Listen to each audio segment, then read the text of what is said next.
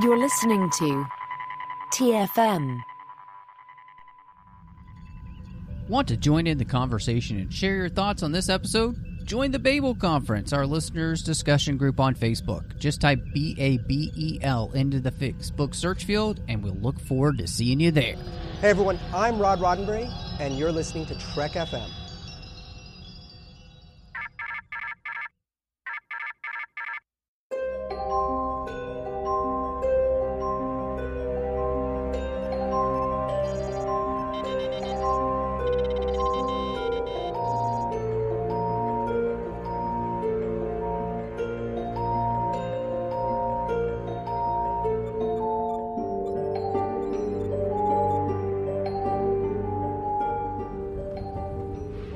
These books?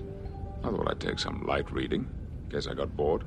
Well, hello and welcome to TFM's local books and comic show for Star Trek. And I'm just one of the hosts here, Matthew Rushing, and with me, as he is every single episode, the one and only Casey Pettitt. Casey, uh, how are you doing today? I am doing well. It's a beautiful day, and uh, you know we've got some uh, comics to talk about, and uh, looking forward to our feature here. Uh, we're going to get to talk about uh, some some lost era of our uh, for Picard. So you know it's always a good day when you're talking about Picard.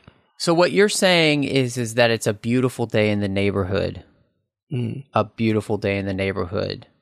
yes, I won't. And I will be sing, yours. but No. yes. Uh, well, we've got actually we've got a massive news section for you. Not only because we have a ton of comics that have come out, uh, but we also have some very interesting uh, book news, some publisher news, a cover. So much happening. So before we get to that, of course, we'd love it if you would uh, rate and review the podcast over on Spotify or Apple Podcasts. Of course, subscribe wherever you're listening to this, and you'll get the podcast as soon as it drops. We'd really appreciate that. You can also find us on social media under the moniker Trek FM. We're on Facebook at facebook.com slash Trek FM. Of course, we're on Instagram as well as Twitter under the name Trek FM. We're also online at trek.fm where you can see every show that we're doing here on the network. And you can help us out by going over to patreon at patreon.com slash trekfm and becoming a supporter of the network like casey pettitt as well as greg rozier who are actually associate producers here of literary treks. And they make sure that not only literary treks but the entire network can keep running. We could use your help it's pretty expensive to put this network together. So go over to Patreon at patreon.com slash trekfm and become part of our team. So Casey, we uh, mentioned there that there is some licensing news here for Star Trek fiction. Um, Simon and Schuster licensed the publisher of Star Trek fiction uh, has been sold by Paramount Global to KKR, which is a private investment giant. Um, and that's very interesting um, because we honestly don't know, of course, at this moment, what it means uh, for Star Trek books, even though we do know that there is a new Star Trek book coming in February 2024. So I- don't know. How do you feel about this? I mean, I feel like this is something that's been coming up for a while. I I think that you know they were there's been speculation as to if Simon Schuster would lose the license to Star Trek novels at some point. There's always negotiations happening and you know this just seems like a business move for Paramount Global. Um you know, I think that um it doesn't necessarily mean that Star Trek books are going away. Like you mentioned, we got a new one coming out, uh, coming in February of 2024. And, uh, all, all this means is that, uh, Simon and Schuster has a new parent company now. So hopefully they'll get to keep the license. Hopefully we'll get to see more Star Trek books, uh, on the docket in the coming months and, you know, into the coming years. We want to keep our, our favorite authors, uh, occupied with uh, getting us some new stories out there. So, you know, I don't know. I, I saw this on on uh, Facebook somewhere. I think uh, right before we started recording, and thought it was pretty interesting. And of course, there's a lot of speculation already happening. And I, I'd be curious if the authors even know what's going on yet or what this means, Mm-hmm. if anything at all. So I guess we'll see. Yeah, I mean, uh, this is interesting too because obviously this has been in the works for a long time, uh, and so I'm wondering if this is, you know, just a way to uh, infuse Simon and Schuster, of course, with uh, a lot of equity, um, because you know you're you're being bought by something that hopefully can keep this book publisher going. Um, you know, uh, so yeah, it's um, it's going to be really interesting. Uh, I mean, they're being bought for 1.62 billion dollars in cash. So, uh, you know, obviously, Paramount, uh, most likely, it, I can see here uh, from Media Watch is uh, um, going to be probably paying down debt with that money. Um, but hopefully, this is good news just for Simon and Schuster as a company, though, uh, to be uh, supported for a long time to come, which is hopefully then a good thing for Star Trek books. You know, it doesn't seem like Simon Schuster itself will change much, uh, and so who knows? I mean, I actually take it as good news that we have this new book coming out uh, by David Mack, and the fact that it's being released in February seems to m- me to indicate that we have, you know, some sort of deal then in place, which you know I, I think is great. Uh, but that's just my speculation. I, I can't. I, to me, it wouldn't make sense really for them to be releasing a new book if if there wasn't some sort of deal in place. Right. Yeah, it seems like if if something if licensing was going away or something, they'd just cancel anything in progress, probably rather than letting it go. I mean, we've seen that happen before, even with the Kelvin timeline books that got shelved for you know originally it was kind of an an indefinite period and eventually we started get we got to start seeing those. But you know at the time the authors got paid and thought maybe these books would never see the light of day. So the fact that we it still appears that they're still moving forward with David Mack's book in February is promising um, especially to the point where Gallery Books, which is the the arm of Simon and Schuster that publishes these, actually revealed the cover for Star Trek Picard Firewall by David Mack today. And um, so, I mean, once again, if, if Star Trek books are going away, we wouldn't see a cover probably. So, so I'm taking this Yeah. as a good sign. Yeah, no, me too. Uh, I mean, and the cover reveal here for the book Firewall is, uh, I would say, absolutely beautiful. Uh, it, it's a gorgeous picture, of course, of, of Seven of Nine, uh, and I love just the the kind of the eeriness of it. I think it invokes uh, a real sense of of what the character is going to be going through, which is this feeling of you know kind of aloneness, uh, and uh, it even gives us kind of a slight picture here of um, you know what the Fenris Rangers emblem is, which is kind of cool. Uh, you know, emblems play so much a part of Star Trek. And so I, I really like this cover. It fits very well, of course, with all the other covers that we've had so far, too. So I, I couldn't be more pleased with that. And in all honesty, what it does is just makes me very excited to read this book uh, because this is a part of this time period that I very much wanted uh, revealed in many ways. Like, uh, you know, I, I wanted to know what happened to Seven of Nine. Yeah, I think uh, this is a, an exciting story that we got coming out to have a cover. You know, like you said, it, it, it matches well with the covers that we've gotten for the other Star Trek Picard books, the, with the kind of sole focus on one one or two characters. You know, in this case, it's Seven of Nine. Really nice silhouette of her, and um, yeah, it just gets me super excited to uh, to read this book and you know pick it up when it comes out.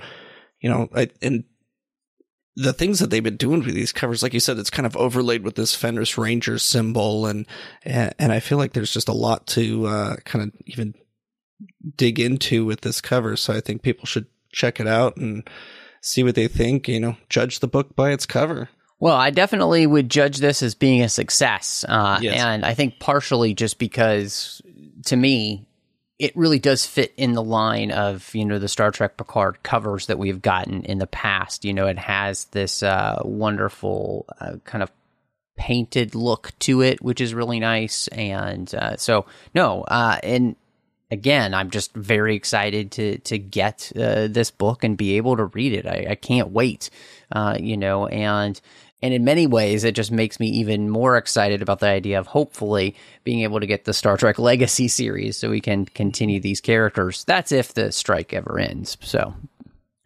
well, Casey, we have a ton of comics. We have five different comics we're going to be talking about. First one is the Dog of War number four. Uh, and this, you know, they have gone on a mission to retrieve uh, the Borg artifact that, that, that has gotten stolen.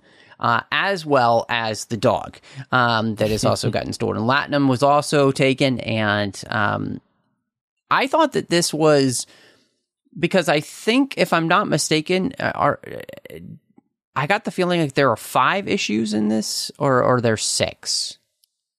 There's five or six. I would agree. Okay, I, don't, I, I can't remember. Which. So yeah.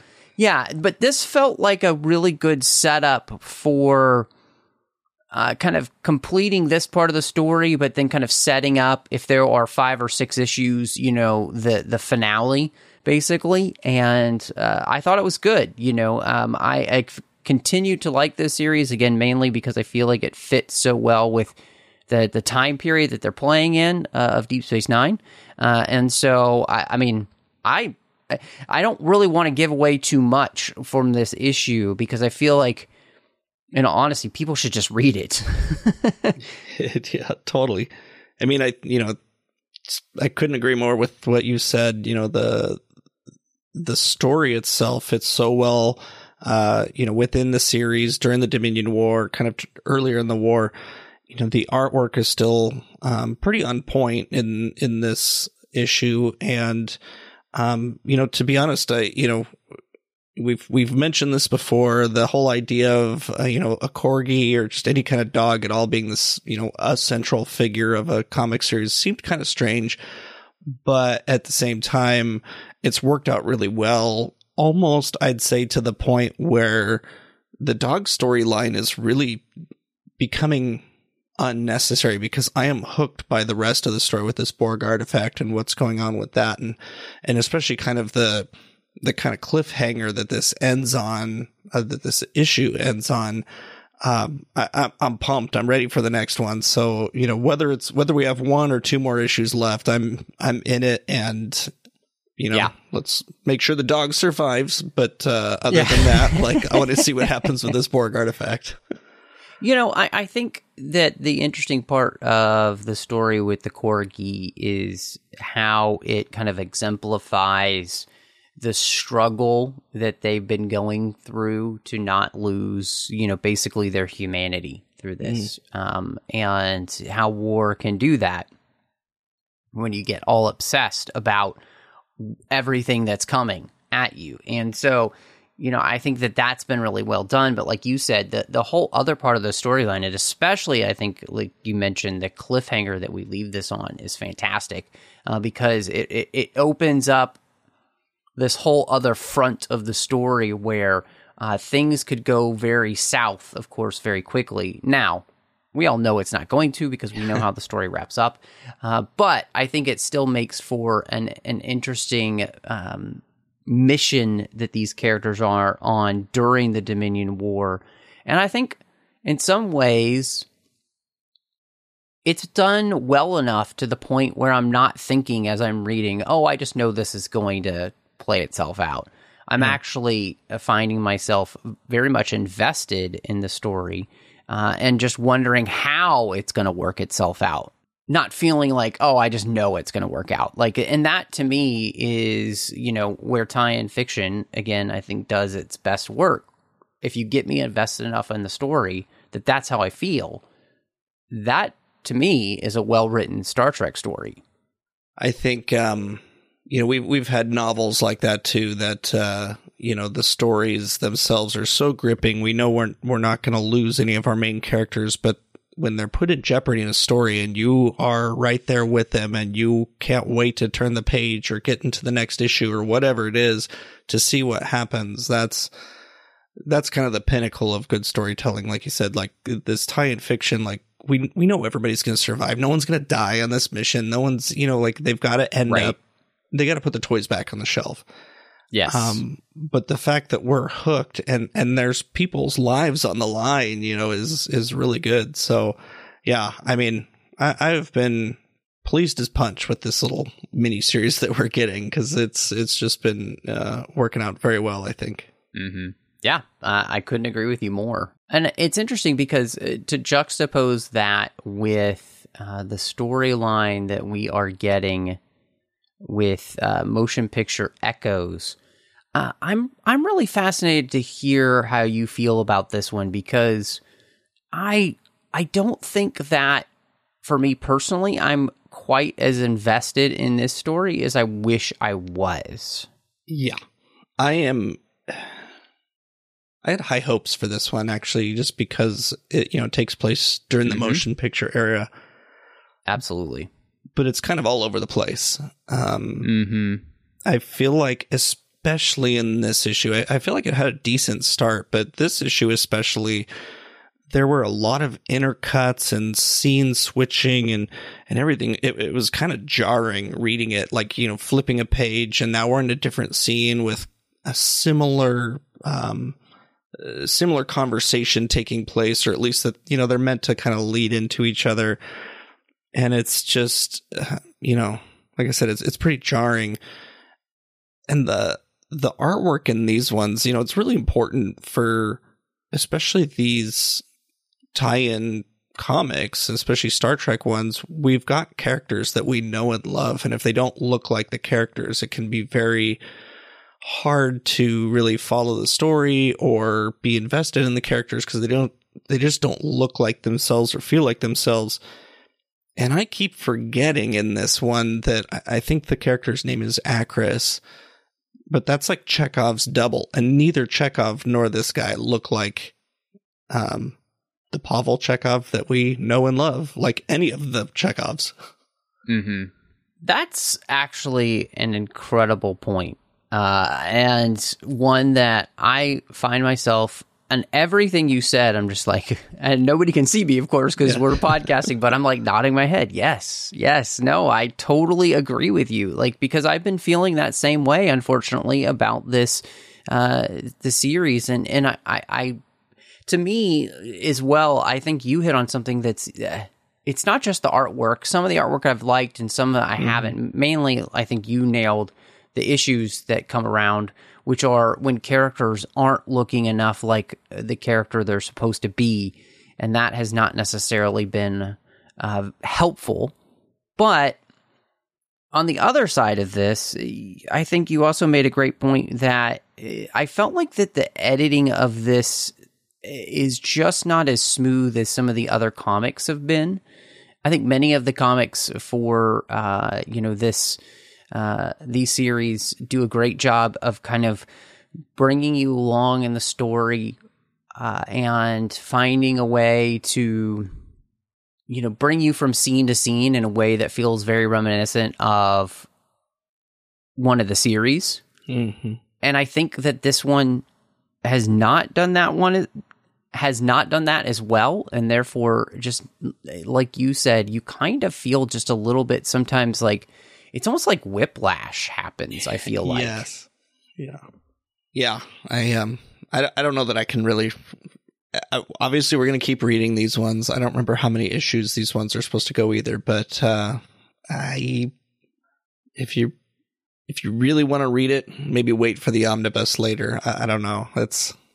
There's- I mean, there, and there's just story elements in this too. Like the, the more I think about it, the more confused I get. I forget that there's this whole Bajoran orb element of this story mm-hmm that I, I don't ever remember where it's going. The this one ended on a cliffhanger that was so contrived that you know it's kind of like the last one we just talked about, the Dog of War. There's this we we know that they're going to put all the toys back on the shelves and no one's in danger. And at the end, the cliffhanger for this one, I kind of don't care um, Mm. because I know it's going to turn out okay. So No, I mean, I think that that's a really good point.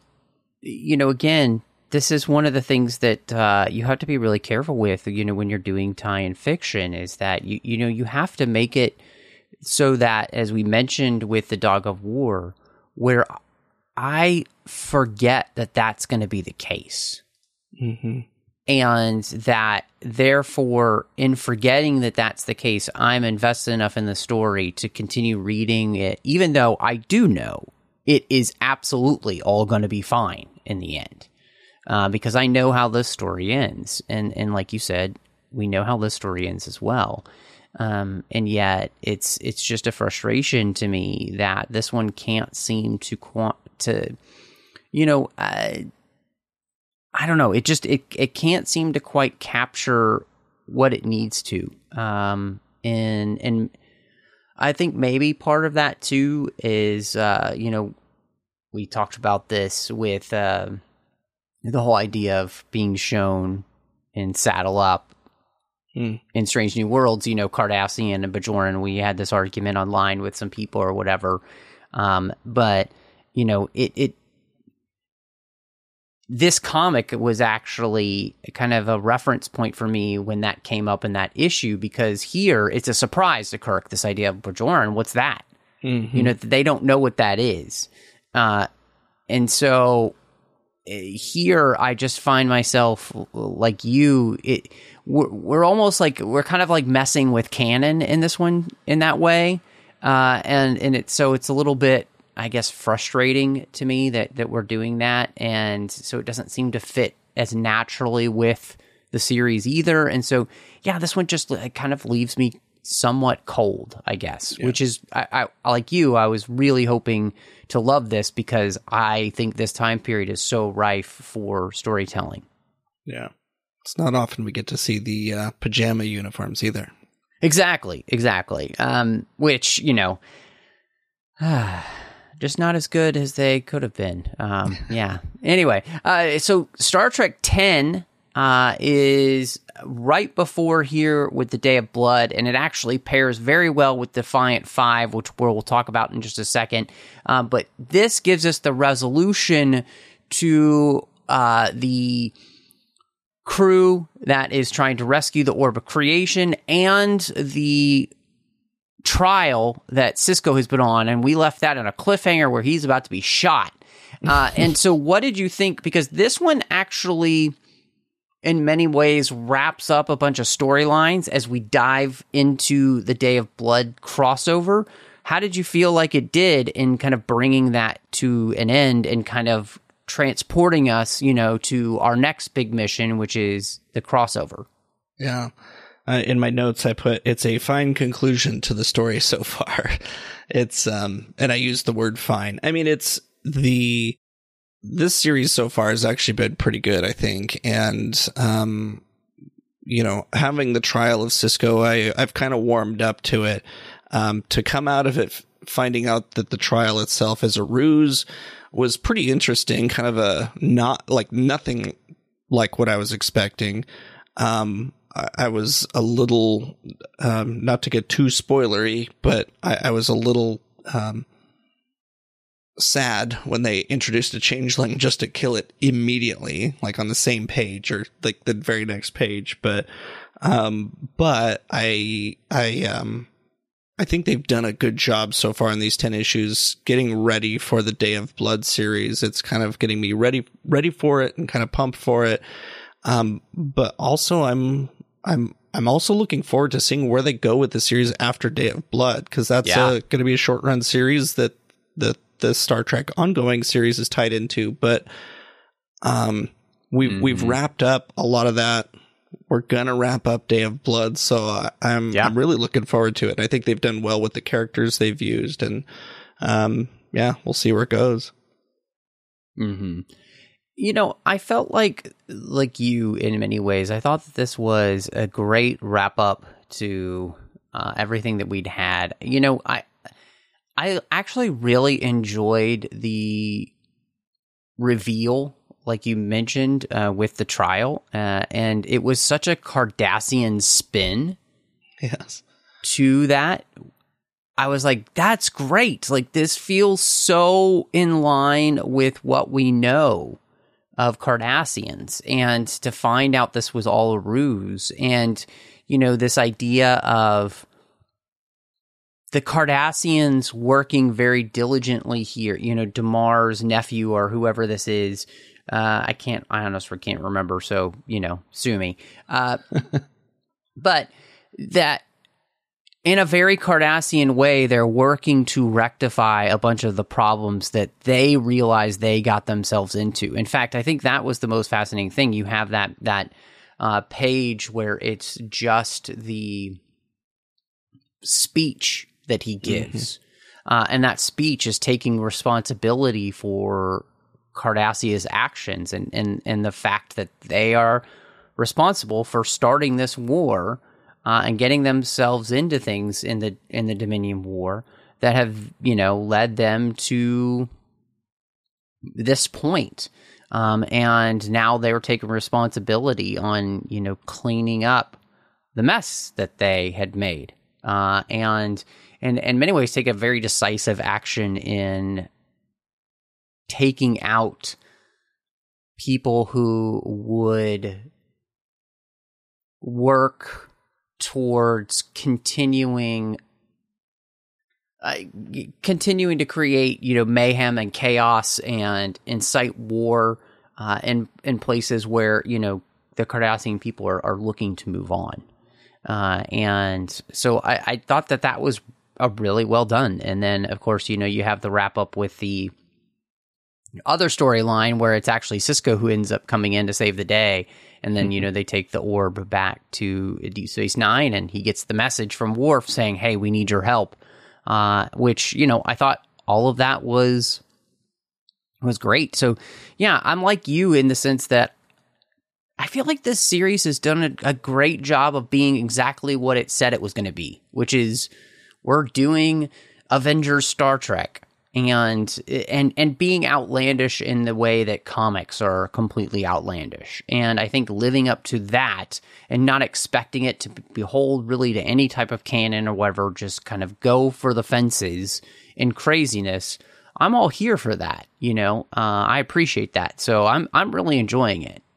Well, uh, Defiant Five too is is one that picks up the storyline for where we left off from that, um, and it actually gives us a lot of answers that help explain a lot of the things that are happening on Kronos and with Kahless leading into the Day of Blood, which I also found terrifying and fascinating uh, to finally figure out how in the world Kahless himself is orchestrating this whole thing. And basically, he's doing it through Ketracel red, red instead of white, which is a, a, drug that he's addicting people to that are creating this this over adrenaline in Klingons, which of course leads them to bloodlust. Uh, and so I thought this was really good as we move into the Day of Blood, finally giving into, um, finally leading into well, where we've been going this whole time. Yeah. Yeah, I mean, for for issue number five of this series, um, I thought I actually liked this one probably better than Star Trek number 10 just because of the advancement of the story. It leads, like you said, directly into Day of Blood, which is where we've been going this whole time. Um, we also just get a lot of good character development, which we've had some of so far, but I feel mm-hmm. like it's been somewhat lacking. And so this time we get a lot more. Yeah. And, um, including lore, who I'm I'm really uh, I'm really curious to see where they take lore, and he seems like he could be on the verge of being kind of a good guy or an and you know anti-hero or whatever you call that, uh, but he maybe seems like he is still a villain, but maybe just one that wants to not let Sela win. I'm not really sure, but I'm okay with it, and I'm I'm really excited to see where they go. Um, and then you know we even get amongst all of this, you know, Worf. Uh, the whole reason he broke off from Sisko's crew was because he was concerned about Alexander, which kind of came out of nowhere because we've never seen that from Worf on TV or anything. But you know, in this issue especially, his biggest concern is at least to it, ultimately to save Alexander from what's going on here. Um, you know, he sees him at Kahless's right hand and he's heavily involved with this. But to see Worf as the concerned parent, you know, is something we haven't really ever gotten to see before. So, um, you know, I, I keep saying it, but I'm curious to see where they take it from here. I'm, you know, hooked on this one and, um, I think that they've done a fantastic job with it. I like all of the points you made because I think you really did bring out what this issue does a great job of is is you know we're using these characters you know and we know now in canon where many of them kind of go because we've seen Star Trek Picard Mm-hmm. but uh there's this, there are a lot of interesting questions about a lot of characters that were just kind of left on the table uh, you could do things with, like a Ro or somebody like that. And so uh, I really appreciate the way in which, like you said, digging into that, you know, I, I felt like, you know, Star Trek Deep Space Nine had done a good job, I felt like, of, of renewing that relationship between Worf and Alexander. And Alexander maybe kind of feeling like he finds his place more. Uh, so I feel like this one does kind of come out of left field, but then to know that, you know, he is being manipulated with drugs as well, I think makes this a very interesting storyline. Uh, to me, you know, uh, just, you know, living in a, in a part of the country where I'm kind of confronted with the way in which drugs can very much hurt people, uh, is, uh, you know, really brings to light a subject I think is important, you know. So um, I, I think that this was a fascinating thing to learn. And, you know, we end issue 10 of Star Trek and Defiant, number five, with the conversation of Worf, you know, reaching out to Sisko and saying, hey, look, I know we've got our differences, but we need your help. Uh, and we need to work together on this. And so I think, I think, you know, leading into the Day of Blood number one, we are finally here then at the first big crossover. And goodness, it, uh, to me, uh, with what happens in this issue, uh, it does not disappoint. No, it does not. It's um you know, it the thing that I hadn't totally put together and I'm sure tons of readers out there put it together long before I did, but you know, we've got two crews made up of you know, it, it wasn't lost on me that B'Elanna was on one crew and Tom was on the other. Um it somehow never registered that we got data on one and lore on the other. Uh, that you know, even Sisko and Worf, you know, kind of, you know, we've got like really close friends, or you know, in the case of uh, Tom and B'Elanna, a married couple. You even got Sp- Spock and Scotty, you know, on, on different crews that now get to come together and they they literally pair off in this in this issue and and get Ro and Shaxs, which is awesome. You know, they clearly know each other and, um, you know, are, are somehow connected, uh, not just by being Bajoran, but, you know, through their, uh, shared experiences and everything. But, um, man, explosive first issue. You know, we've got, uh, you know, more, uh, you know, dealing with this drug and, um, you know, the race to catch Kahless. And again, you know, Worf and Sisko have to kind of come to an understanding with each other, which Sisko now understands a little bit more that he's kind of had a, a reconnection with Jake about what Worf is going through or, or what Worf may go through if he loses Alexander. And so I think we're uh, at the start of something pretty cool here uh, that's going to con- continue for, I think, five more issues, I think, or four or five more issues. And, um, man, yeah, this, you know, there was a lot of uh, hype, I guess, in the previous issues leading up to this one, and it doesn't disappoint. No, I, I mean, everything you said, like, I'm right there with you. I felt like the way that we kind of uh, create this massive disruption of Kronos, you know, with this basically a civil war, you know, by those that are, you know, uh, following Kahless, you know, and of course they're being driven by, you know, enhanced drugs is crazy. Um, I thought it was interesting, you know, seeing um, the the desire for these enhanced drugs will remind me a lot of uh, Project Twelve, I think it is, in in uh, Strange New Worlds. You Mm. know that uh, M'Benga had created. I That's think that's right, what it's called, if I remember correctly. Uh, you know, so that whole idea, um, and of course, you know, tying in with the Ketracel White and this being Ketracel Red, which is meant to, you know, enhance uh, these aggressive tendencies in Klingons uh, to the point of bloodlust. So all of that I thought was great, and like you said, you know, having this combination of crews with the Theseus and the Defiant, and you know you have all these interpersonal relationships, which is fascinating to me uh, to see them all play out. You know between Tom and B'Elanna, and uh, you don't really get Scotty and uh, and Spock, unfortunately, but you get Spock and Talir, you know, Worf and Sisko, you know, all of these things where we're, we're putting these these characters together, which is is really fascinating, and you know, then what's happening there on Kronos, um, and the way in which you know this could spread across the galaxy uh, and completely disrupt uh, the you know peace that we have after the Dominion War is uh, terrifying. And so, um, yeah, I mean, eh, and and the way in which this is subtly then playing too with you know the orb of destruction and the orb of creation. Uh, to me, you know, I've always loved the, the explanation, the exploration of the Bajoran culture, and you know, with the prophets and all. So, I that's one thing that I'm super excited actually to get more of as we move forward. So, I, I think this is a to me is a very successful start to the Day of Blood series. And I'm just kind of, I feel like on the edge of my seat to see how this is going to play out because in the way we're doing this story, anybody can die, anything can happen, and that makes it a lot of fun. Yeah, absolutely. It's uh, you know, I'm I'm glad we're out of the mirror universe.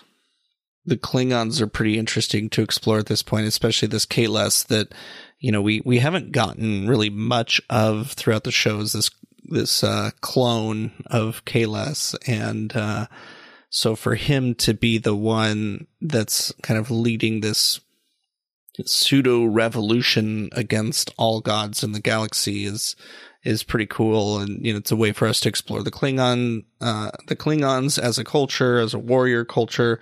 Uh but then again as our our crews are coming together and then i'm assuming splitting back apart again at some point somehow uh we'll, we'll see where that goes. But uh definitely uh worth worth some time to uh to read these and you know get into the series if if you're at all interested A hundred percent, Casey. And I think uh, maybe it's time uh, we dive into our feature and discover Picard's buried age. i'll grab my shovel Well, Casey, uh, after a extensive run of books that we were not in love with, uh, we decided to try out a book in the Lost era, and this one deals specifically with Picard in his Lost era between what we know of his captaincy of the Stargazer to his captaincy on the Enterprise. So we are going to be digging in to Picard's Buried Age in The Buried Age by Christopher L. Bennett. And because this book is about that transition from his time on the Stargazer to the Enterprise, I, the first thing I wanted to know from you, because we haven't talked about our thoughts on the book really much, um, and how did you feel like this does in that specific purpose of filling in those gaps of you know how we get Picard from and we had the Stargazer books too. Um, you you saw them uh, specifically uh, the Michael Jan Friedman books, uh, and so we kind of know some of that history. And of course, we know Picard being kind of a different person by the time he gets to be in command of the Enterprise. So, how does this fill in the gaps for you? Yeah, honestly, this does a pretty good job, I think, because we literally start with the kind of the loss of the Stargazer and the fallout from that, and we end, you know, effectively with our you know, scenes from All Good Things where he's uh, arriving on the Enterprise for the first time with Tasha. And so, and we know from the show too that there was a span of time there that it's not like he lost the Stargazer, was court martialed, and then just automatically given command of the Enterprise. So, you know, this this book had kind of a, a big task for it to span as much time as it did, um, especially you know in in kind of how the story progressed. You know, all the things that Picard did and why he changed, I guess, and you know, just kind of uh, at the outset, I would say, yeah, I, I think it did a, a, pretty decent job of filling in these gaps and, uh, you know, giving us a, a, a, story that kind of merits the attention that Picard does. Mm-hmm. Yeah, I, I think one of the things that was really nice to go back and reread this book because it has been quite a long time since I had. Um, you know, I, I read this book when it came out, uh, and, you know, it was one of those things where, you know, so much time passes, and I've read so many Star Trek books that in, in many ways I forgot how a lot of this book played out just because of that. Uh, which, in all honesty, you know, uh, happens quite frequently for me just because after a while, in many ways, you know, it, it, I feel like, and, and this is not really a criticism, honestly, of Star Trek books, but there are just so many Star Trek stories now from the shows to the books and everything else. It can be difficult for me to kind of keep in my mind yeah. um, exactly how all of these stories play out. You know, this this book is uh, from 2007, and so it definitely been a while. And I think the first time I read this was maybe 2011. I think that's what I at least had on Goodreads. So that said, I think like you, you know, the, the, the most interesting part about this is that Picard is a character that we know so well, especially from TNG. And then, you know, the books that we had by Michael Jan Friedman kind of presented us with a Picard who, in many ways, was much more easygoing, much more laid back, uh, and even in this book, of course, mm-hmm. Picard is very much like that as well at the very beginning with this mission where, of course, we get the Picard maneuver and, you know, he saves the crew of the Stargazer. And, you know, you, what's, what's, what's most fascinating though is the way in which I felt like this book, I think its best thing that it does for Picard is to explain to us why he's so reserved as captain of the Enterprise when it comes to his crew because of the ways in which he's basically been betrayed mm-hmm. by two major people in his life. Uh, and those two betrayals lead him to very much cut out the relational aspect uh, with his crew, other than you know trying to be uh, a captain that they can come to and have conversations with, but you know being somebody who doesn't really share his personal life with anyone anymore.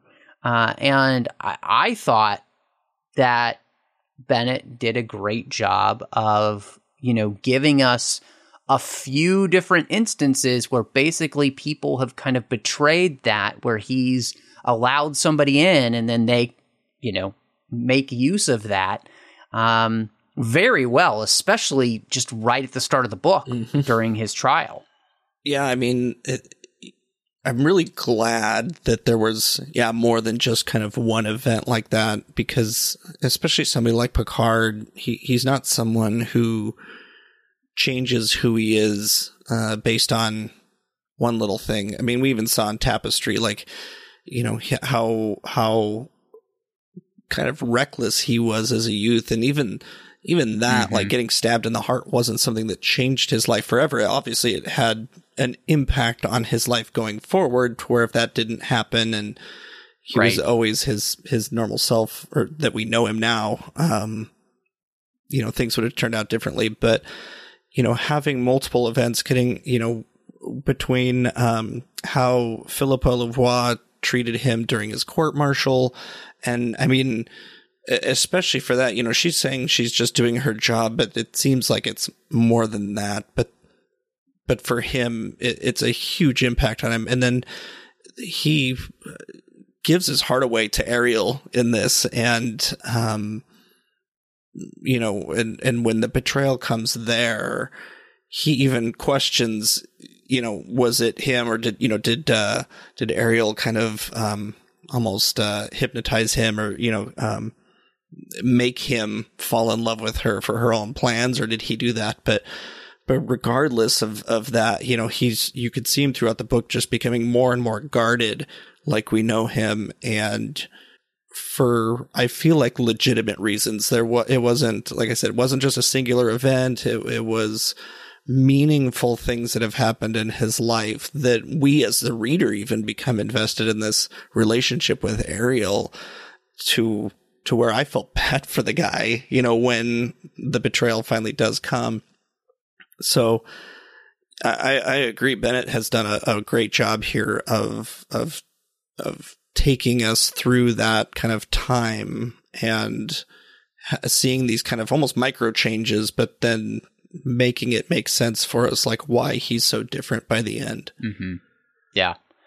You know, I, I think that, you know, too, at the beginning there with Philippa and, and the way in which she turns on him, I mean, it's just so sadistic really yes. the way that she uh, and and and she's uh, it's kind of gross too the way that she has no qualms about uh you know taking on Picard like this and she's so out of order you know I, I mean uh, the the way in which she's so sold out to her job to to try and prove that he's responsible for something that he's not responsible mm-hmm. for uh, and that he legitimately, you know, uh, saved them, uh, and the, the the crew of the Stargazer. I mean, I just I, the whole thing was was absolutely one hundred percent gross, mm-hmm. uh, you know, and then of course, like you said, you know, you compound that with then in this book. Uh, his betrayal by Ariel, and um, it's it's something that's really interesting. And, and, and there's also this thing I thought that was really fascinating of, you know, Picard, because he does not see himself as somebody that is capable of becoming someone who would lean into uh, a feeling and, and a motivation like vengeance, uh, he does fall into that. And that I, I think the book goes to show for him that you can never think so highly of yourself that you can't see yourself doing something because that's when we become susceptible to those type of things that we you know if we want to be a person of character and morality we constantly need to be vigilant against these kind of things um, and be, because of and, and you know the whole book kind of is is as much about our fallen humanity mm-hmm. or human frailty, right? We're we're we're we're never going to be perfect, and so therefore, um, you know, you can't think of yourself as someone who can't become someone that you wouldn't even recognize. Uh, and and I found that was really interesting to me. Yeah, I agree. The um, the trials that he's put through in this book, um, he he's almost letting his failure, especially with the Stargazer, but even with um, Ariel and her people, he's letting those failures, if you want to call them that, define him.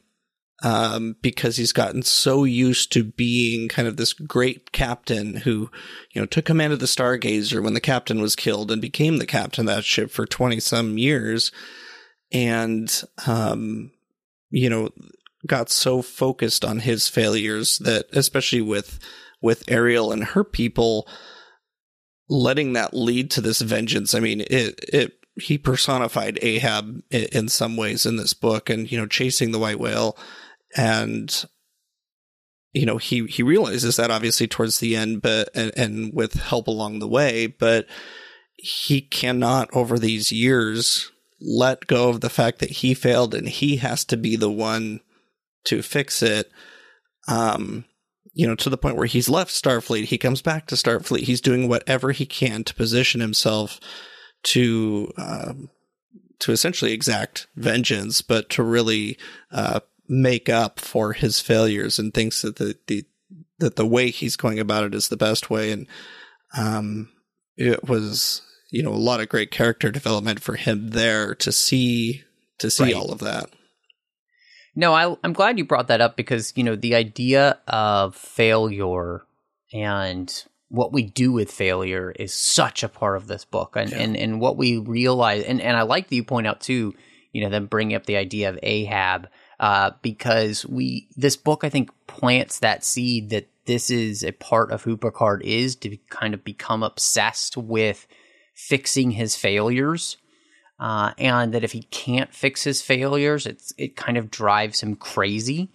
Uh, and what we see here is that then him and Ariel, who's um, Manilroth, Manmerloth, I think. Manroloth, uh, it- you know, however you want to say it, you know, she and her people are two sides of the same coin.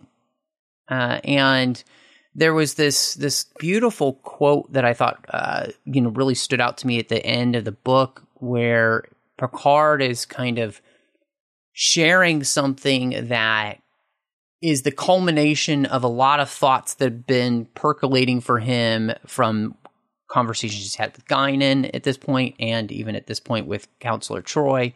And he says, I mean, sometimes we must learn to accept that we were simply not meant to succeed at everything. We must accept our failures and we must forgive ourselves for them. Otherwise, otherwise, he went on ruefully, we may become so obsessed with our efforts to repair our mistakes that we are blinded to the pri- other priorities and end up causing more harm, first to ourselves and eventually to others.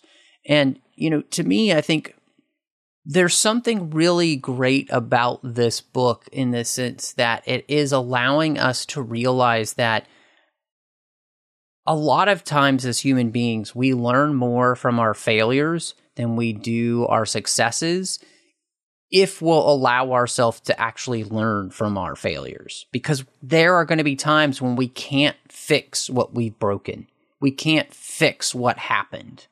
We just have to find a way to grow from it and move on. And that's one of the biggest complexities of what it means to be human. Uh, and I thought that that was a phenomenal part of the book. Yeah, definitely great messages in here, and you know, it's it's kind of true to to a lot of the things that show up in Star Trek throughout the years. Uh, you know, on screen, especially. Um, a lot of times we are seeing episodes that bring up something out of somebody's past, a past mistake or whatever. I mean, think of the Pegasus, um, the episode where the Admiral comes back, um, to meet with Riker to find the old ship that they um, worked on the cloaking device um, illegally and covered it up. And, you know, th- that failure, you know, f- of um, Riker to act in the moment is something he's dealing with at that time in the future. And so, you know, I love, Right. you know, we bring that into this book too, because um, it, it's something we all deal with. Like you said, it's, it's, it's a huge part of being human. And, um, I think it's really great. You know, in, in, in the Star Trek literary universe, um, we get so many great stories. We get a lot of action pieces and a lot of character development, things like that. But it's, you know, Star Trek is a lot of times about these messages that we get or kind of the analogies to our own lives. And so having that in this book, um, was so great to, to have. And it's not just this kind of romp that we're, you know, reading to, uh, connect a couple time periods just for the sake of it, that there's actually something really deep here is great.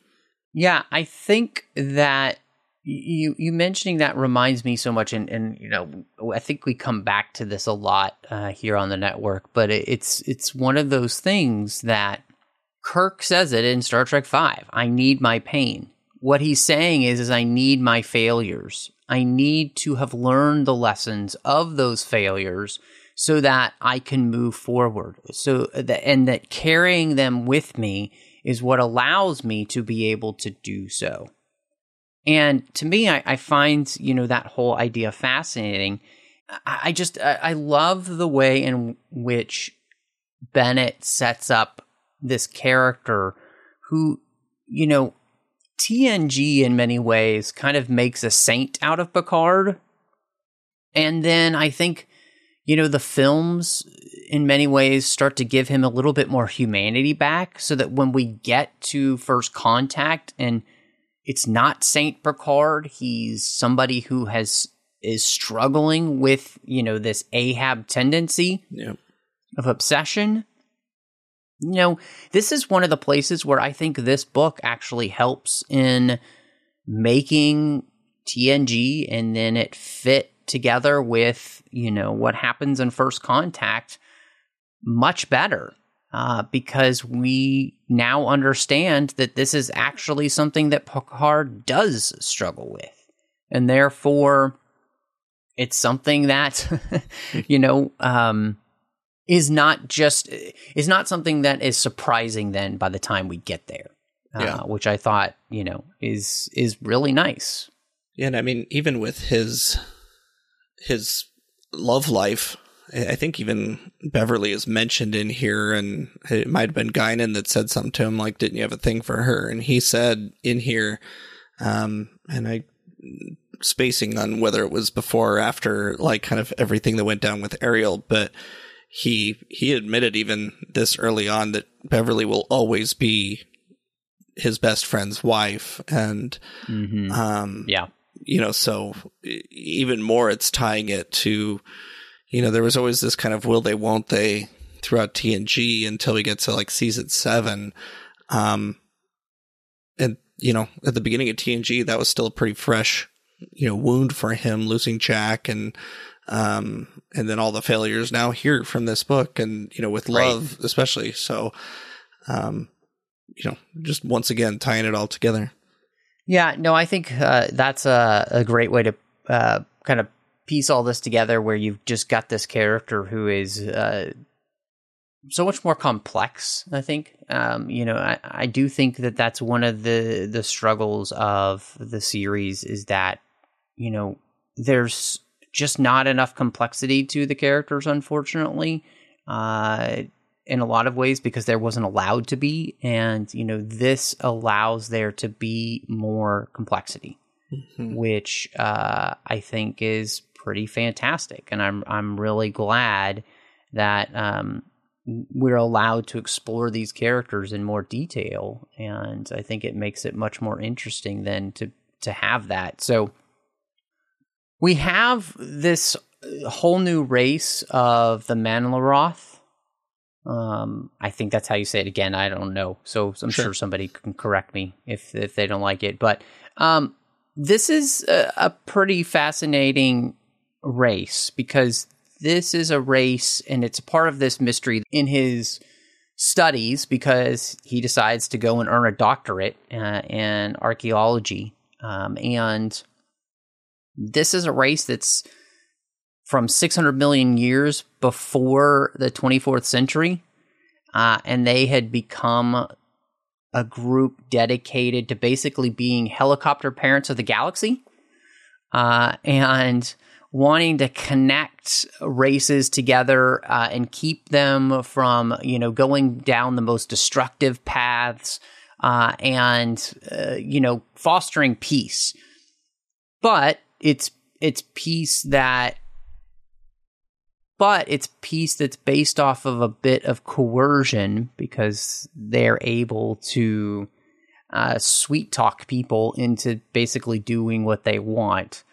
Um, and they decide in their hubris to not only try and connect this plane of existence, uh, but other planes of existence that transcend the plane we live on. They create a device that can do that. And when they turn it out, they basically wipe out the entire galaxy and that's where this big kind of extinction event during this time period had come from that Picard was studying. And so I- I'm fascinated to see, you know, what you think of them as a species because, you know, I mean, Christopher L. Bennett is no slouch when it comes to creating new alien species for us. Yeah, and this is an, especially unique one. I feel like in our literary works that we've had, and especially you know we've never seen anything like this on screen. Um, it's it's it's really an interesting way to take this because you could have just taken any old um, race like the Organians or the um, the Metrons or you know the Q even like that you could take an, any of these that are on a different plane. Mm-hmm. You know this this almost could have been just a Q story, but it made it so much deeper by having Right. an alien race and like you said they with because of their hubris they want to bring everybody together and end up accidentally practically destroying everything um and it's just such a good again a good kind of analogy because they even compare it later in the book to the federation and how you know once once they become kind of a villain in this story they liken what they did to what the federation is trying to do as far as bringing everyone together reaching out in peace, ultimately accidentally causing destruction.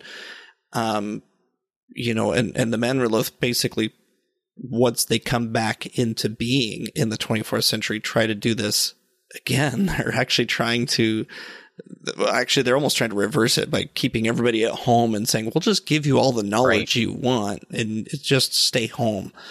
Um, which obviously doesn't sit well with any of our people, but to to have a, a race of beings like this that's so old um is interesting because um you know I just finished reading the first Wheel of Time book. And so if you think of time as the wheel you know like they were kind of in an Yeah. you know earlier uh you know an earlier time period basically uh before other civilizations eventually rose up you know going through these periods of history.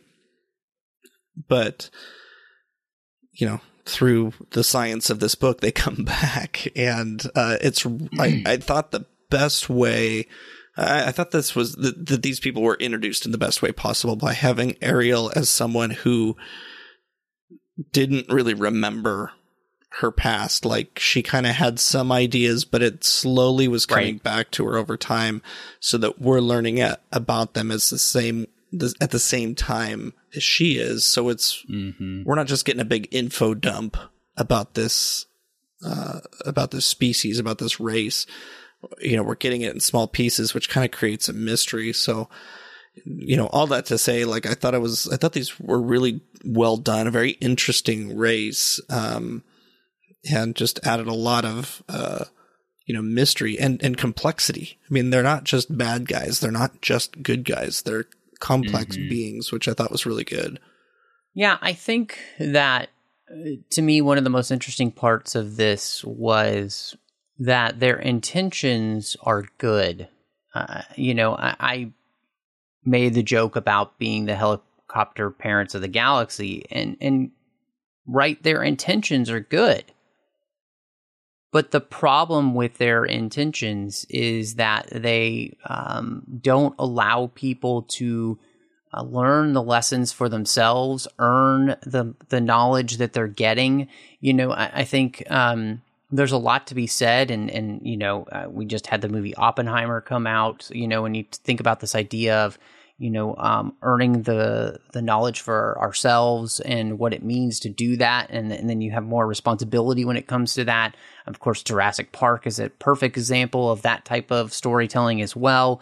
When we're talking about that, um, and that by not allowing people to live and experience life in all of its fullness, and, and that means making choices that could lead to disastrous consequences, you, you're not actually allowing them to truly live mm-hmm. uh, and to to actually, um, I think, truly have a full life, and also um, to be able to to learn things for themselves that truly uh,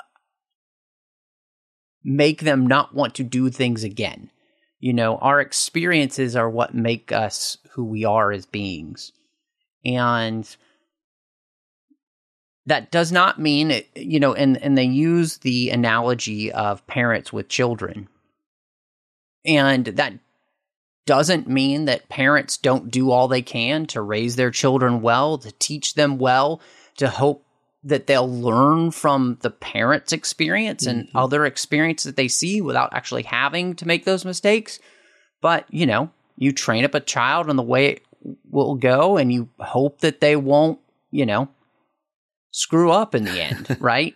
Uh, to the point where they they can't make it. And and and and yet that's exactly what this race is wanting to do to the galaxy is to keep them from making the worst mistakes and or, you know, uh, foster peace, but it's a it's a peace that's forced on people without them actually having the understanding as to why peace is better right? And and so I, I think it's just really fascinating and and again i think bennett does a great job here. Um you know i think it does become slightly cumbersome when we're talking about the mega years you know with all of these millennia and and millions of years that has passed that can become a little bit difficult we'll talk even more about that in a, in a little bit but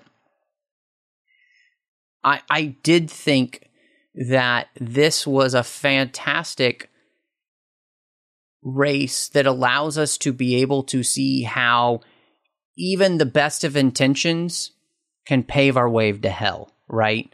Uh, and that's exactly kind of what happens, right? They have the utmost of intentions here of trying to really connect the galaxy. And when they do that, they destroy it. Uh, and yeah, I mean, it's that's phenomenal, right? That's a great, great story. Yeah. And it kind of ties once again back into the idea of failure and trying to fix your own mistakes, you know, with them when they come Mhm. back and, you know, they've destroyed the galaxy already. And now a kind of a new one has risen up over the, these, you know, millennia. Um, they, they kind of want to stop the expansion. And, you know, like I mentioned before, they're, they're afraid that the Federation's just going to become a new version of them where they end up accidentally Right. just destroying everything.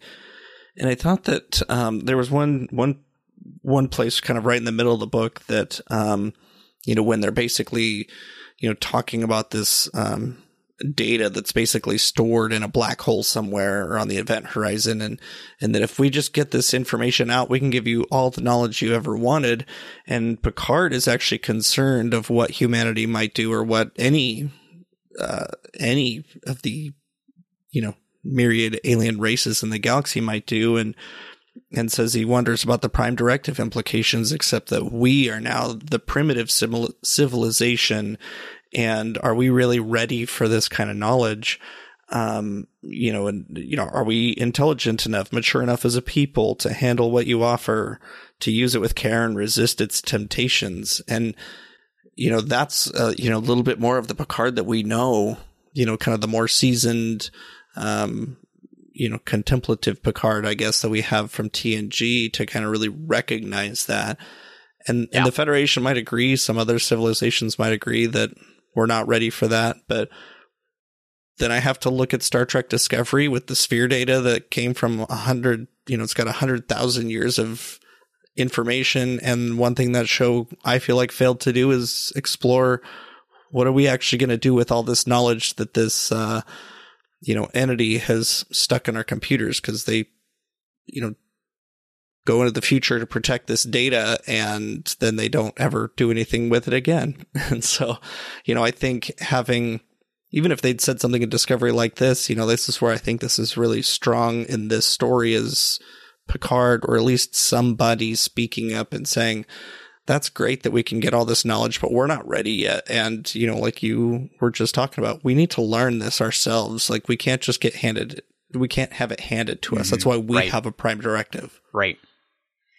Yeah, I think that's the thing that is really interesting about this is that uh, you do see the ways in which knowledge is not always better. Uh, too much knowledge can be something used to destroy ourselves.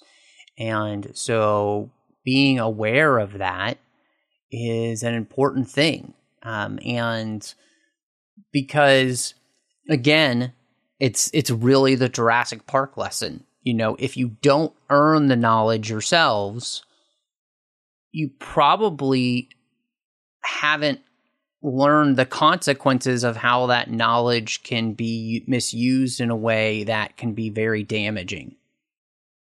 And I think that's the thing to me that's uh, so fascinating about this story, right? And um, you know, it, it's it's also one of the things I think that um, you know, and I think it's pretty clear from this story and from others, right? Like if you if you don't ever like trust, you know, if you're a parent, you don't ever trust your children to make decisions on their own and to learn from their mistakes, they never will.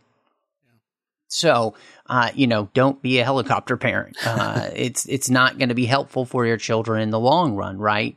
Um, we all have to learn at some point from failure, and so I think you know that's a that's a really uh, powerful story, uh, and I, I, know I think this book does a great job of of touching on it.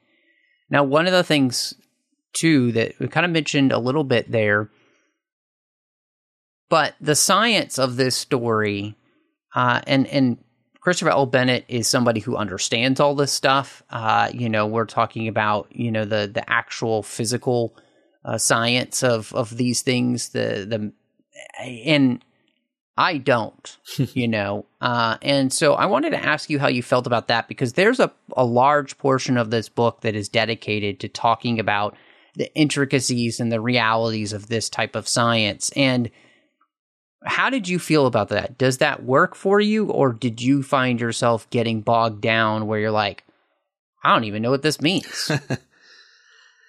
yeah, it was. Um, it definitely goes deep into the science, which, you know, on the one hand, I can see that a lot of readers might enjoy that. Um, you know, one of the things about Star Trek is even though it's science fiction and, and in some ways can be pretty fantastical. Uh, you know, one of the things I've always loved about it is how uh, it's as grounded as it can be for science fiction. You know, even the shows have science advisors and, you know, trying to make sure that um, they aren't fully diving into fantasy. But um, I will say that this book did go a little deeper than I'd probably care for uh, as I'm reading a Star Trek book. I'm I could have, I, I, probably could have done with just a little bit of techno babble to ex- explain some things rather than, uh, you know, explaining how a black hole works or, um, you know, how the, the time variance between, um, you know, where the Manraloth were, I was going to say stored, but I guess that's kind of what they were, um, you know, how they were frozen in time and how they communicated with them, even though their times were going at different speeds. Like it, it obviously talked about, enough about it where I can at least speak a little bit about it, but um, it it went pretty deep, and um, the book wasn't overly long, but it it didn't probably need to be quite as long as it was with some of the science. But yeah, I don't know. Yeah, I I believe that Christopher L. Bennett's a pretty smart guy, and uh, he's you know if if he's nerding out writing this, then I guess good on him. Mm-hmm. So I'll say this. I, you know, look, I have no problems with, you know, trying to have real science at the heart of, you know, Star Trek. That's always been one of the things that, you know, you've tried to do. Although still, this is all make believe at the same time, right? Uh, and so I think there's a fine balance between that. And I think that this one, the balance is completely off. You know, mm-hmm. in all honesty, there's just way too much ultra science talk that a majority of people aren't smart enough to follow. you know, uh, in all honesty, you know, I know a little bit about some of these things mainly from, you know, Star Trek and some of my interests in, you know, space itself and that kind of stuff, but like it's very layman centered, right? And I don't really know of anybody who, uh, other than somebody like a Bennett or a scientist who really understands this stuff when you're writing it out. Um, and so I, I, feel like there needed to be a better balance in that side. Um, again, it's not like it's bad or anything. I think it, what it does is that you just get lost in it, and it's like, okay, I just start skipping over all this stuff, and I know it like we're we're doing like real techno babble here, but it just becomes techno babble, and in some ways, I think that's why Star Trek invented techno babble because you can give a couple of quick words for something, and then you move on with the story. But in all honesty, science is not at the heart of Star Trek. Mm-hmm. The heart of Star Trek is is exploring the human condition. So I, I, think this is just a place where the book kind of misses the mark a little bit and, and gets a little bit too lost in, in trying to be too scientific. Mm-hmm. Um, and yeah, I'm sure people yell at me on, you know, Twitter for being like, what do you mean Star Trek being too scientific? Guys, it's a story about characters and how we see ourselves in their situations. That's what this is for. You know, it, it's all supposed to be metaphor for the human condition that we're experiencing. It's not meant to be a science lesson. If you want that, go to science class. Um, so, but I think that it it's not a terrible thing uh, to have. I think there's just too much. So, um, there's a lot uh, it, it, there's a ton of easter eggs in this book because it's christopher l bennett and i mean he has a categorical knowledge of star trek in a way that i think most people don't which is phenomenal for his books because he's able to lace in all of these easter eggs and sometimes you could just miss them completely mm-hmm. and other times they're right there but this uh, you talked about you know we end with that scene of Picard arriving on the Enterprise. And so in this book, we'll see Data, Troi, Yar, Janeway, and we even see Q at the very end. Um, and we realize actually Q is been pushed to find Picard because of Ariel. So, I mean, yeah. she's got one more thing that Picard could uh, blame her for. but what did you end up thinking about the way in which he weaved all this together so that he gives us an understanding as to why Picard picked these people for his senior crew? Yeah. You know, what's interesting is when I, I can't remember. I, I think Janeway was one of the first ones that we got, but as far as who ends up on his crew later, I don't remember exactly who we started with because they were actually woven in. I, I feel like pretty organically into the story. I mean, the first, you know, the first one, or maybe it was when he, you know, met Data. I was like, well, this is pretty convenient. But then as as time went on, and especially as as, as we start meeting more and more people, we're getting um, Picard's thoughts. Like when he sees Yar on a planet, like in a, in combat, basically, he's like, wow, who is that? I need to know who that is. And, and, and you start to realize he's, he's already building his crew. Like, I don't even know if he realizes it at first, but you know, like, I, I want to say he even meets Geordi at some point. Um, you know, and just wants to get him on the ship. He doesn't have, you know, a space in engineering for him, but he's got to get him on the ship you know, Worf, um, he's, you know, he wants to, and some of these are just briefly mentioned, but, you know, even Worf, he's like, I want him on the bridge. I want him to learn all sorts of things. He wants to be in security, but uh, I want, I see something in him and I want him to be well rounded. But, you know, all in all, it, it was actually just it, it wasn't a trope, you know, having all of these people and, you know, it's a lost era book. So we want to see other characters, not just, you know, Picard or somebody. But the way that these characters are used here, you know, between Data, Troi, Yar, all the rest of them, and seeing that by the time he becomes captain of the Enterprise, he's actually thinking back to people that he has worked with over the last few years and thinks eh, and thinks about who he could use to build the best crew that he can. And, um, you know, even with Yar, I think he has to kind of, uh, you know, call in some favors basically to get, get Yar on his team. And, um, so I, I thought that it worked out pretty well. And, and the characters that he used more than others like Data and Troi, um, I thought were well utilized. You can even start to see some growth in data from kind of this childlike being to a little closer to what we're seeing him as in TNG. Um, but yeah, overall, I, I, I feel like they were used pretty well. And, you know, if you're going to set up TNG, if you're going to, you know, end with him coming on board the Enterprise, we know that a lot of these, you know, senior officers weren't just assigned to him. So it's kind of cool to see how he's picked some of them. Yeah. No, I, I definitely agree with almost everything you said there. Um, I think maybe the one that kind of I felt like maybe was a bridge too far was the whole Q part.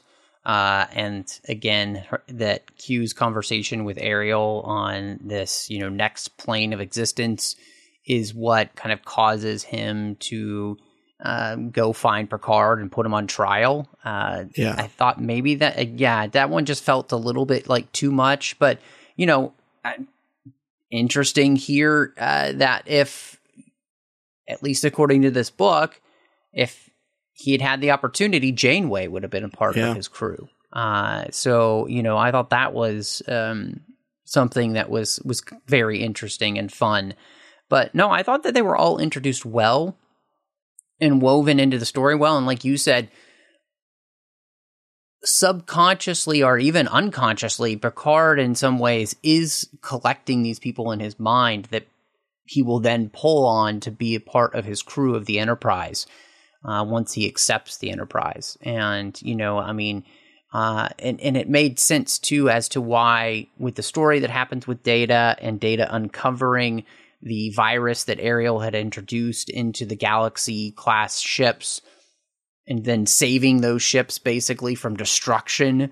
Uh, the reason why he would trust him when other people might not, because he's had this experience with Data and he sees what Data is, you know, capable of. Same thing with uh, his relationship with Counselor Troi and why, you know, uh, sh- he would trust her as well. Um, and be willing to share, you know, his feelings because they've gotten pretty deep in this book, and so I thought all of that was great. Um, and then, you know, a person that we haven't mentioned, but you know, one of the big parts of the story is his relationship with Guinan and how you know they've gotten to know each other and and about even in some ways, I think she's the most benevolent version of the uh, parent still subtly nudging people in ways that they should go. Um, and part of that is because she knows the future and because of what happened in Time's Arrow. And so, uh, but I, I really enjoyed getting to explore her relationship with Picard in that way. And I thought that that made for, uh, a- really nice, you know, it's not an Easter egg, but it's just a really nice story point that allows us to understand as to why Guinan would come and be a part of the Enterprise crew and, and work in 10 Forward. Uh, when, you know, she seems like such an enigma, this uh, kind of answers some of that enigma. Yeah.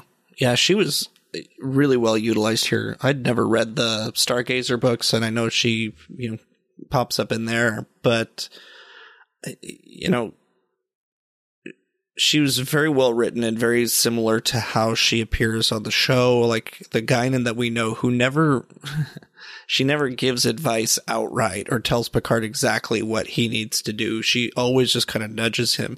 And to see her in that role here, knowing that, you know, when, when she runs into him in this book or, you know, she, you know, comes to him, she recognizes him as closer to the person that he is when she met him back in the 1800s, you know, than the first time they met back in the Stargazer books or whatever.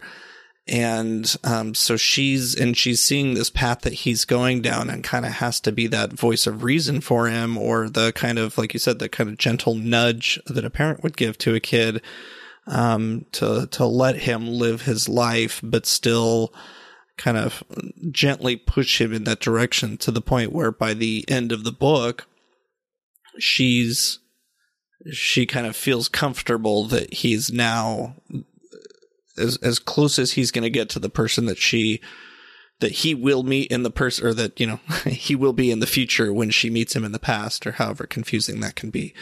Um but yeah i thought um there was just enough Guinan in this book. I feel like they could have really gone overboard with her, um, had her a huge part of this mission or whatever. But I, I felt like it was uh, kind of the Goldilocks scenario with with Guinan. She was just right. No, I think that's a great point actually with with Guinan there, and um, that you know her connection with Picard and knowing what he's going to be, and kind of understanding too that you know time could be thrown off if he doesn't turn into the person he needs to be, and in some ways she's a part of that, you know, and giving him just the nudge that he needs. Um, and all of that I think really worked well. And I like what you said too that she's used perfectly, I think. Like it's just enough. Um, and I think too much of Guinan is it's almost like too much of Yoda in Star Wars. Like I don't really want to know about Yoda's background because there's something more exciting about the character being more of an enigma mm-hmm. than completely somebody that I know every single thing about. And so I think Guinan in many ways is the same with uh, you know Star Trek: The Next Generation. I, I, like that we don't know everything about her, and so um, yeah, I mean, I I feel like we really haven't had too much about the book that we didn't like so far, which has been a nice change of pace for us here on Literary Treks recently. But what do you think that you would rate the Buried Age? Yeah, this um, you know, yeah, it's especially when you compare it to a few of the other ones we've read. It's um, very very good. But I um I would uh give this one uh three and a half information storage black holes.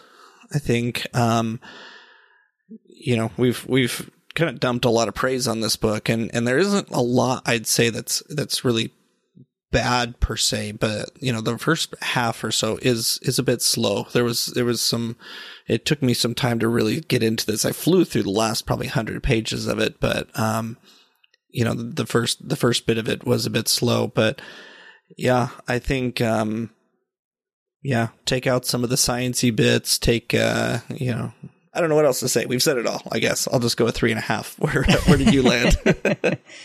You know, I I had this book originally rated, I think, as three on Goodreads, and aside from my frustrations uh, that I mentioned, you know, just about it being there too much science, you kind of get bogged down in that. I feel like I'm going to be generous and give this book a four instead of a three and a half because, and maybe it's because like and maybe it's because of the previous experience that we've been having with the books recently. But I think that the thematic elements in the book really do come together in a way where, you know, all of the storylines are kind of pointing towards the same thematic elements. You know, again, when we realize that Picard and her people and Ariel's people are basically two sides of the same coin, I mean, that's great. You know, you're getting to see it from from different perspectives and and why that type of uh, thought process happens in people, which is awesome. Uh, so in all, all in all, I'm I'm going to go with you know four out of five uh, black hole repositories. Well, it's nice to have uh, something with a lot of meat that uh, we can talk about. You know, we don't talk for 50 minutes about books that we're giving one and two stars to. So, you know, it's a good one. And, uh, you know, I'm really looking forward to what we got coming up. Um, I think Cast No Shadow is our next one, kind of getting back to the TOS era and, uh, you know, some other good things coming up. Yeah, I can't wait, Casey. Uh, I, I think we've got a lot of fun stuff coming up here in the fall for everybody to check out. I am very excited to to dive into the Monster Maroon era with Cast No Shadow. But before we get to that, uh, where can everybody find you, Casey, if they want to see what else you've got going on and maybe wanted to connect with you about Star Trek books or anything else? Yeah, I am pretty active on uh, Goodreads, or as active as one can be on Goodreads, I guess, and um, also on Letterboxd, Twitter, Instagram, all at Knitting Trekkie. And then you can also find me on Facebook in the Babel Conference, uh, which I would definitely encourage people to go to and uh, you know like and follow and comment. Would love to hear what people thought about this book and any others. And uh, Matt, where can people find you when you are searching the galaxy for this elusive black hole? Well, uh, when I'm not doing that, you can find me all over social media under the name Matt Rushing 02. Uh, you can also find me, of course, here on the network in the 602 Club, talking about all those fandoms outside of Star Trek we love. So we hope you'll do that. And then I'm doing Warp 5, The Orb, Saddle Up, and The Artificial Tango. You'll also, of course, find me on the Nerd Party Network talking about uh, two different things. One is Harry Potter and Owl Post, talked about every single chapter of the series, one chapter at a time. And you'll find me on Aggressive Negotiations talking about Star Wars with John Mills. But thank you so much for joining us. And until next time, live long And read on.